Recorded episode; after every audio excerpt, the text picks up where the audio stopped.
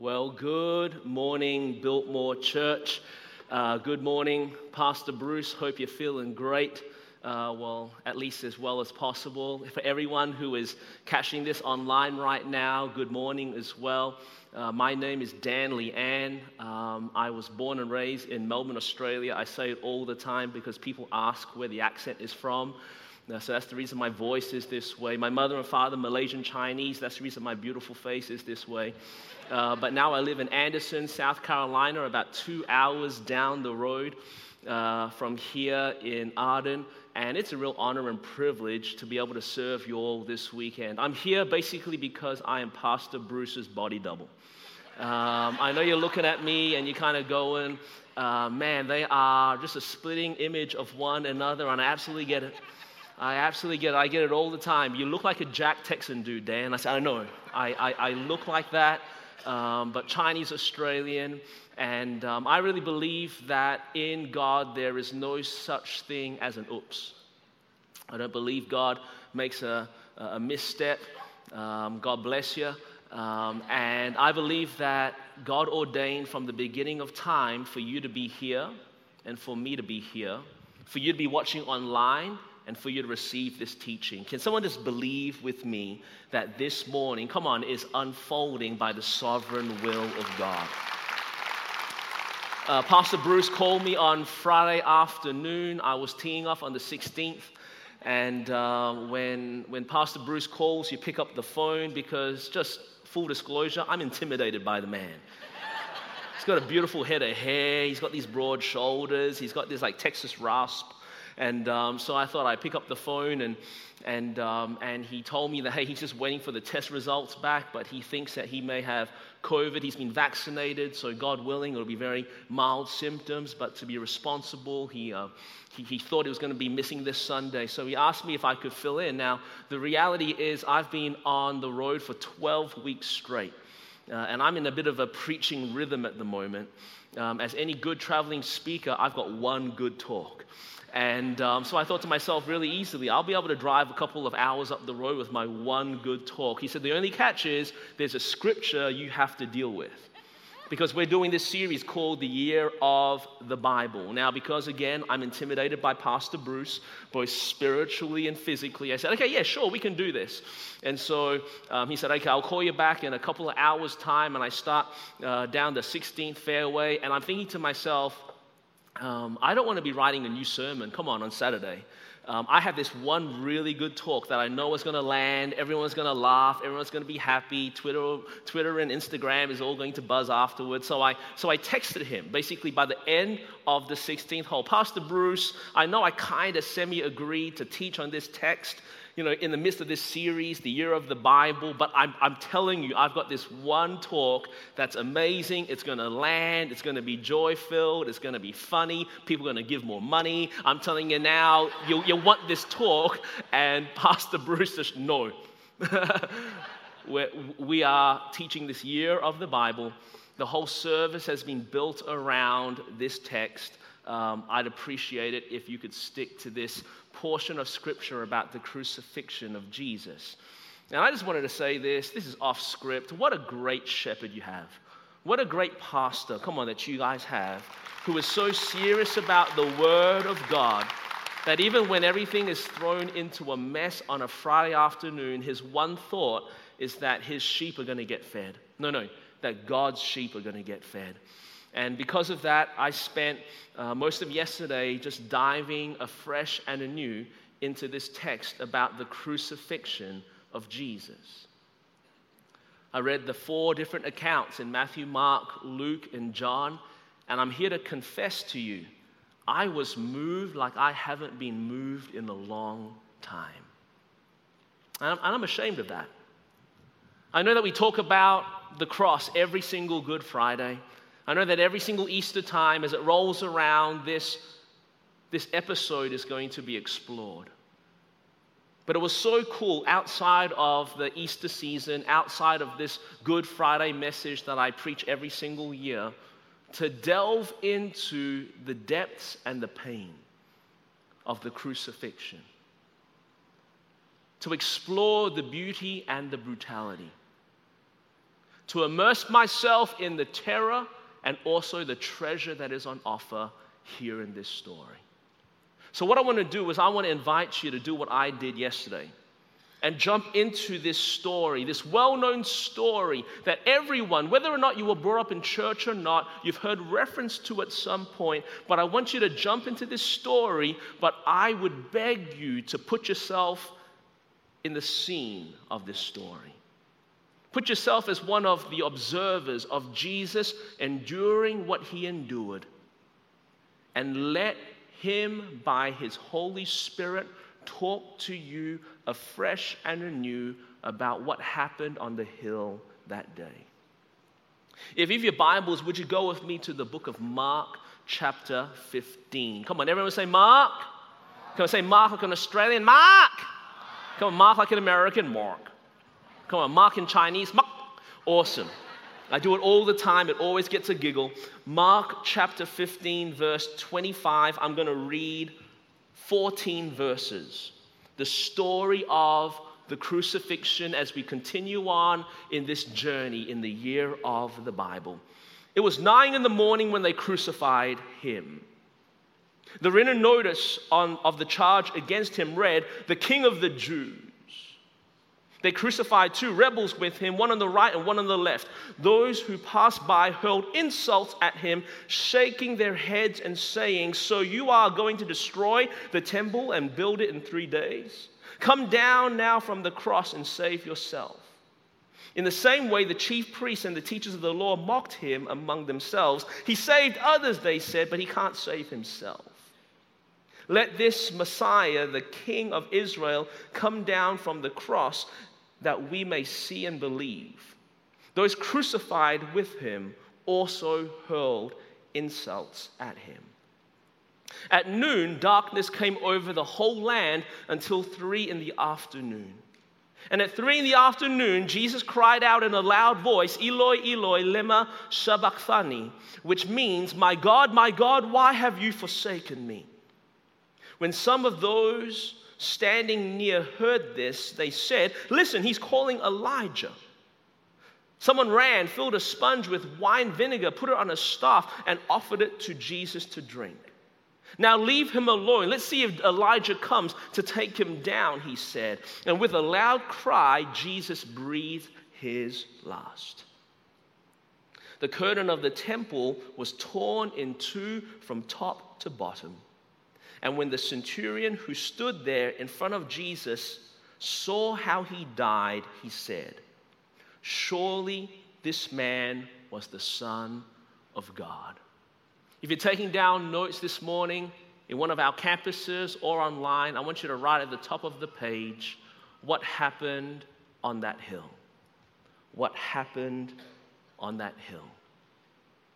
6,000 miles away, 2,000 years ago, this occurred, and it still resonates and changes souls for eternity to this moment. What happened on that hill? Let me pray, and we'll jump into this week of the year of the Bible. Dear Jesus, we love you. Father God, we exalt you. Holy Spirit, we invite you. Arrest this, um, this moment. Grab our attention and don't let go. Teach what you want to teach, do what you want to do, change what you need to change in Jesus' name. And everybody said, Amen. What happened on that hill? 6,000 miles away, 2,000 years ago, as Jesus hung on a cross, what was happening on that hill? Uh, the, the center point of our religion, the, the basis of our relationship with, with God. This story, well canvassed and explored throughout history. But what was happening on that hill. So many things were unfolding on that hill, but yesterday, as I was reflecting on this crucifixion story, three things stuck out to me like I've never seen it before.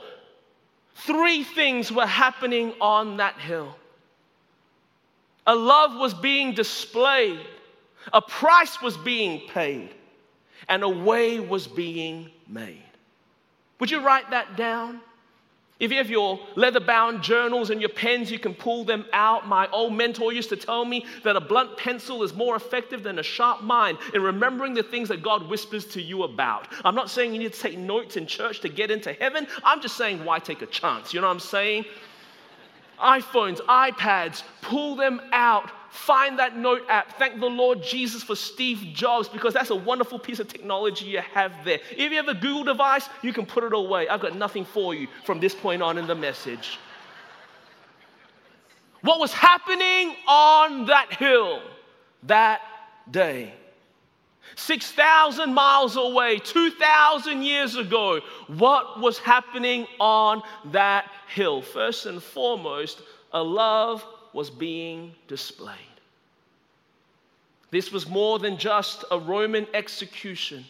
This was more than just an episode in Jesus' life story that you heard about in Sunday school. No, first and foremost, a love was on display.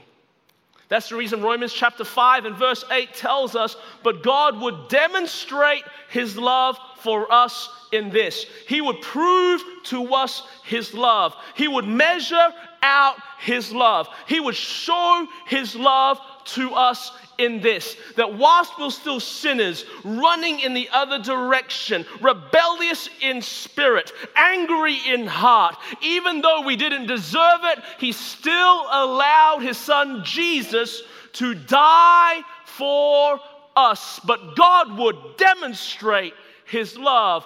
What was happening on that hill that day? Love was on display. And it's not a little love, it's not like a kind of love.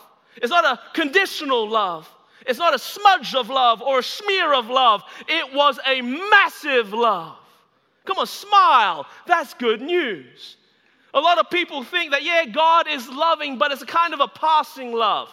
Like, I love y'all, you know, love y'all. Like it's not like a, a general, generic, kind of itty bitty love. No, it was a massive, God sized love. That's the reason the Bible tells us for God so loved the world. Come on, turn to your neighbor and let him know you are so loved. Come on, this is so important to get into your spirit because we live in a day and an age where it's easy to feel overlooked and forgotten. It's easy as individuals to look in the mirror and feel unlovable and unwanted. But God, once and for all, drew a line in the sand and displayed to you how loved you are. Now you might say to me, how can I, how can, how can I tell that I am so loved? You say that there's a God sized love. What does that mean? Can you even measure love? Yes, you can measure love. You can basically measure love by the pain you'll endure for that love. Love is measurable, it is measured by pain endured. I love Pastor Bruce. I love Biltmore Church. I love Asheville. I love the food in Asheville. I love the vibe in Asheville. And that's the reason on Friday when Pastor Bruce called, I said, you know what? I can do this because I can endure a two hour drive up a hill to come and hang out with my family here at Biltmore. Now, if Pastor Bruce was still in Texas and he'd be calling me on the 16th, and he said, hey, you know what, Dan, can you drive 20 hours to go preach for me in Texas? Now, that's a different story, you know what I'm saying? I love Pastor Bruce for about a two hour drive. A 20 hour drive, I'm going to send you a videotape. You know what I'm saying? Love can be measured by how much pain you'll endure. I have some restaurants that I love here in Asheville. I'll drive up. There's a little Spanish place called Curate downtown. Love it. I'll drive two hours to go experience Curate. If it was a 40 hour drive, you know what? Let's see if DoorDash is going to basically, you know, do the work. Love can be measured. And that day, on that hill, God's love for you was once and for all being measured out. That's the reason the book of Hebrews, chapter 12, tells us that Jesus would endure the cross, scorning its shame. Why? Because he was measuring out his love for you. You were the joy that was set before him. So never forget the pain that was endured. Don't allow a couple of clips that flash across your church screen every Good Friday to diminish the reality of the depth of pain that Jesus endured for you. Laid down on a cross, spikes were driven through his ankles, pinning him to a block of wood. His hands, his wrists, two pierced with nine inch nails.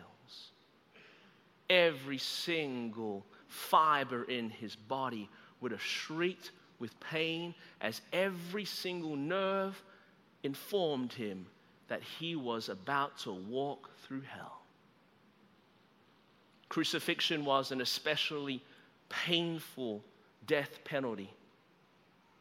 It was formulated by the Romans who were trying to work out a way to enforce a punishment that was especially cruel and painful, but it would last. It was so vicious and so horrific, a Roman citizen wasn't even allowed to go through this. This was reserved for the most broken of the broken. The way you died from crucifixion was either from the elements or, or blood loss, but usually it was asphyxiation. You would usually suffocate as you couldn't hold your weight up anymore, and your lungs would collapse and you would die a, lo- a slow, excruciating death. Even think about this the only way you got to breathe while you hung on a cross was by pushing up against the nails that were driven through your ankles. So think about that. The pain you would have felt as you pushed yourself up just so you could breathe. Breathe and feel the pain. Find relief and breathe your last. That was the choice you had as you hung on a cross. And that's what our Jesus did for you. the pain, the suffering, the excruciating feeling of having your entire body scream in horror. He endured that. Why? His love was being measured out for you. Smile. This is very good news. Because I find it hard sometimes to believe that I'm that lovable because I failed so much. But his love was measured out for you. Come on, smile. This is really good news.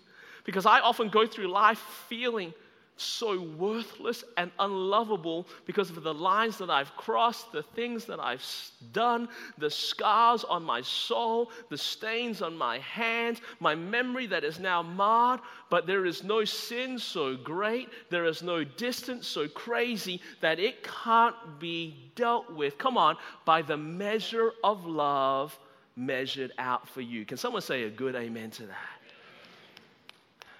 If you're going to clap, you may as well clap properly. Come on, Biltmore Church. What was happening on the hill that day? First and foremost, love was on display. The second thing that was happening on the hill that day is that a price was being paid. The Bible tells in the book of Romans, chapter 6, for the wages of sin is death. Or, in other words, the fallout from our fall is an eternal separation from God. For as loving as God is, He is also just. And He will not enforce on us love that we reject. That would not be love at all. That would be merely conquest and conquer. So even though God loves us with a God sized love, even though God's love was measured out by what Jesus endured, we have to recognize there is also at play a justice that a just God cannot revoke. And the wages for our sin, the wages for our rebellion, the wages for our falling into temptation, the wages for our greed, the wages for our murder by words, our wages for the gossip that kills, our wages for the lust that we bow to is eternal separation from God. And here's the bad news none of us in our goodness, none of us in our righteousness, none of us in our personal holiness can cancel out this debt. Have you ever had a credit card rejected? It's embarrassing. 40 years of life I went through, and my wife and I had we'd, we'd been married for like 20 years, and I'm telling you now, we've always been so responsible when, when it came to our credit card. You know, every single month we would pay it down. We, we took a lot of pride in our good credit. But four years ago, we moved to America, and, and America doesn't recognize Australian credit. You need American credit. So I, we start the, the journey. And the credit card limits we had in Australia weren't on offer to us in America, so we took what we could, uh, what, what, what, we, we, we, could be given. And, and so we're here, we're, we're trying to live life and trying to build our credit. And, and when we first moved here, we had a lot of bigger purchases because we we're setting up a home. And I remember we're hanging out at this little Japanese restaurant in downtown Greenville, and we're just, you know, we've been in America for a couple of months, and, and we had this beautiful meal, and, and, and, and at the end of the meal, the check was brought. I give him the credit card, and, and then about two minutes later, the nice server comes back and says, I'm so sorry, this credit card was denied. My heart sinks. I'm going, hey, babe, did you bring any cash with you? He says, we don't, we don't have any cash. So, so I, I, start like trying to explain to the server, I'm so sorry. I, uh, um, uh, maybe if we can like transfer, and Christians are going, we don't have any cash to transfer. So I'm thinking to myself, can I wash some dishes? Can I give you the younger child? I'm not that attached to him yet. Like,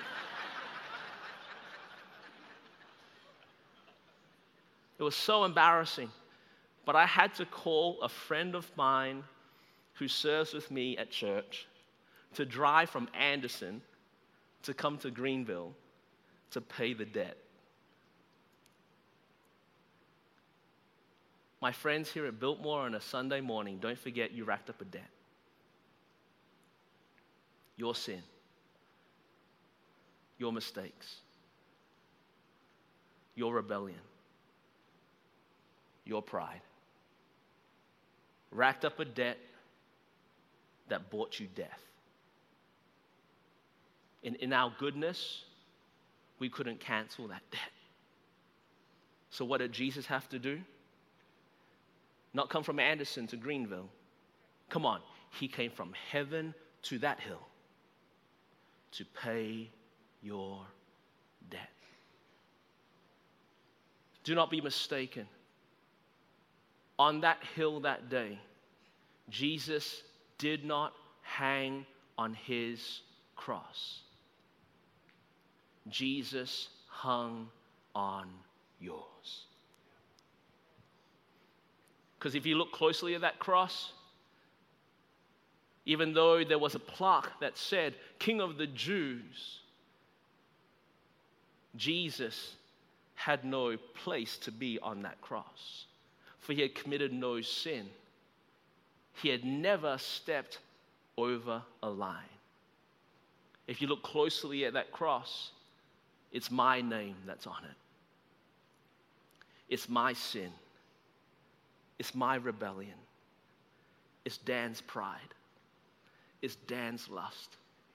It's Dan's anger. It's Dan's rage.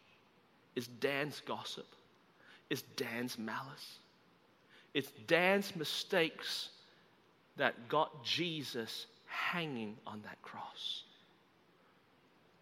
So, what happened on the hill that day? A love was being displayed. and a price that I couldn't pay, come on, was being paid. Smile.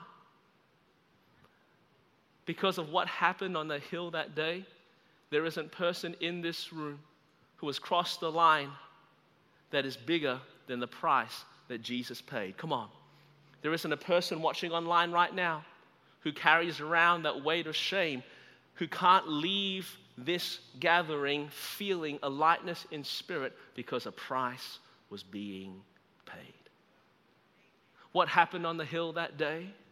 A love was on display, a price was being paid. And thirdly and lastly, you can write this one down a way was being made. Do you notice how those three rhyme? Because I was a rapper back in the day, you know what I'm saying? And if I had a little bit more time to prepare this message, the whole thing would have come out in a rap. And I'm telling you that. A way was being made. I love how, as you read this story,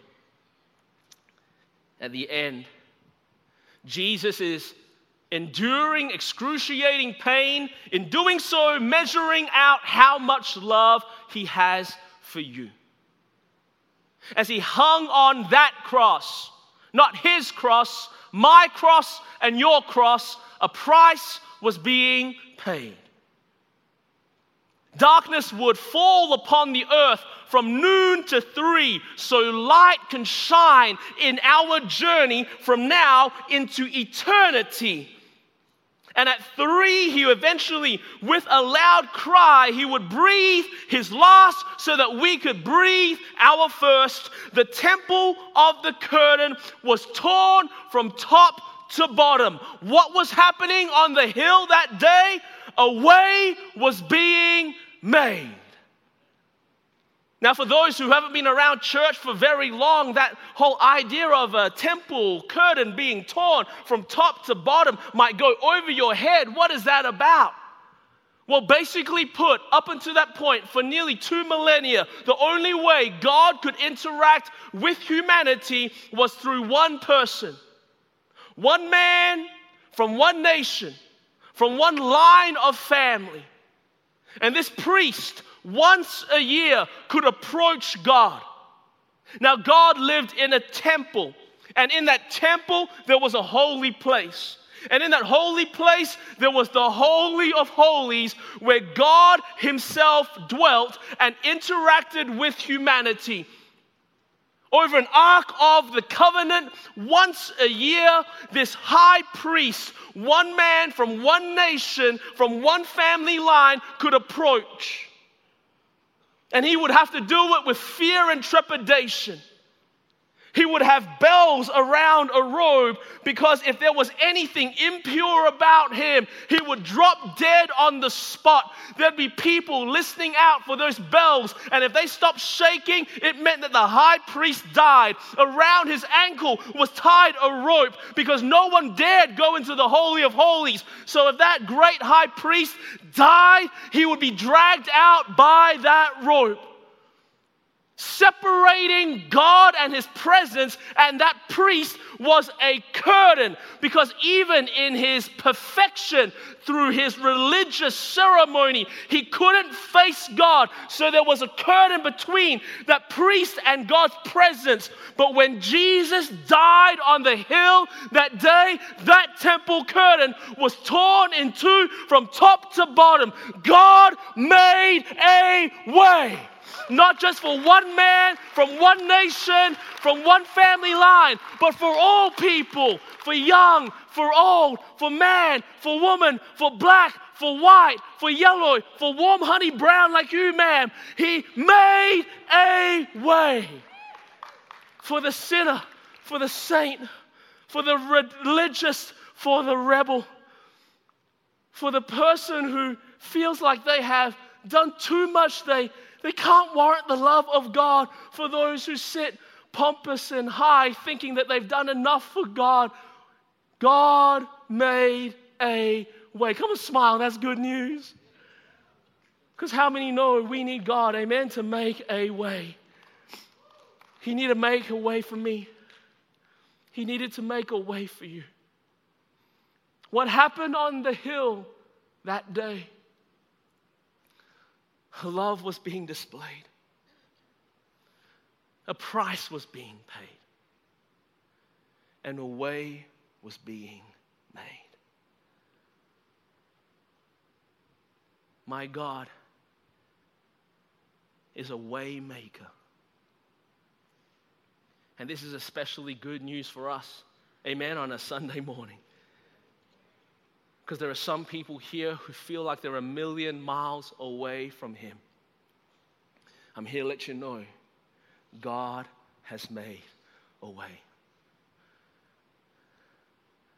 There are some people in this room right now who have heard about Jesus, maybe even talked about Jesus. You might have been brought up in a Sunday school but you still feel disconnected from Him, He's the one who makes a way.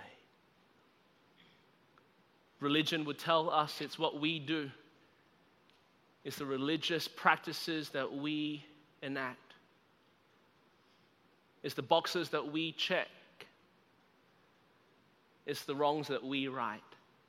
No, the gospel declares on that hill, come on, God made a way. Come on, smile. That's good news. Because how many of you feel like me right now that we're kind of stuck? I look at the world that we live in, and I don't know where to from here. I know there are some people who go, you know what? I, I'm stuck in this, in, this, in this situation in life. It might be a work situation, and I don't know the way forward here. And it's so difficult. I don't know if I should hold on, if I should quit, but no, that's not really. A, God will make a way. Come on, He's a way maker. Amen. Come on. I think this is an encouraging word for someone here who is who is struggling in their marriage right now, and you're looking at your spouse and you and you want God to reignite a flame between the two of you, but you don't know if you'll make it. I'm here to declare in the name of Jesus, you're gonna make it and you're gonna thrive in marriage. Why? Because God makes a way. Come on, I know that a lot of us are kind of a little freaked out about this COVID thing and, and kind of, you know, Delta and all that kind of gear. And, and, and there's a lot of fear that's rising up again. And we're doing the whole kind of, oh, no, not again. Where to from here? I tell you, tell you where to from here. It is going to be God's glory that will be seen. There's going to be a miraculous, a miraculous movement, come on, of His Holy Spirit. And I'm telling you now, why? Because our God will make a way all week long, I've been journeying with people in our church who are freaking out about things that are happening around the world, in, in the Middle East and in Asia, and, and, and, and, and what, what's happening with the military. And, and, and hey, Dad, I'm so scared. I don't know what to. Hey, God will make a way.